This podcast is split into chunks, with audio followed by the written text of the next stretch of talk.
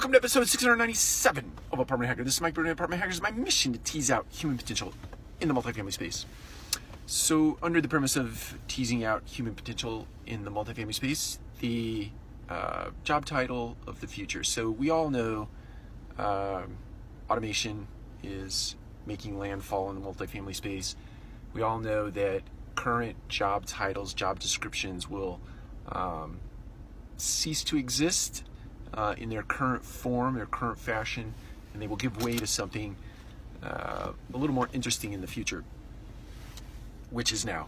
It's not really the future. Um, I keep seeing the future of work. The future of work is now. It's right now. It's happening right now. Some of the job titles that I'm seeing present uh, broadly are uh, user experience design.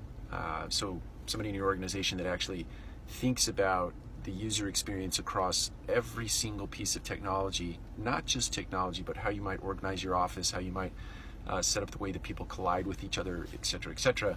But a user experience designer within your organization, uh, head of business behavior.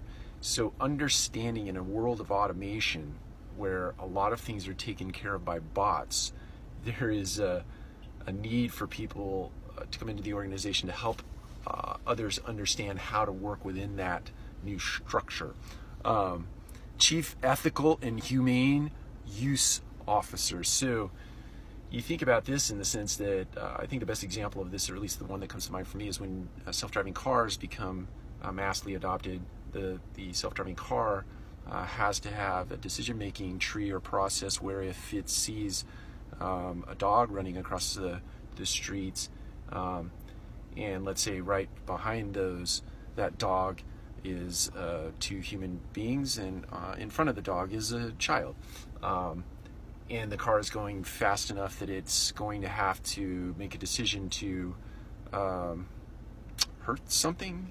Uh, so there has to be somebody in the organization in an organization that understands the human dynamic and all of that and assist technology in making a decision like that I don't know how you do that, but it's real.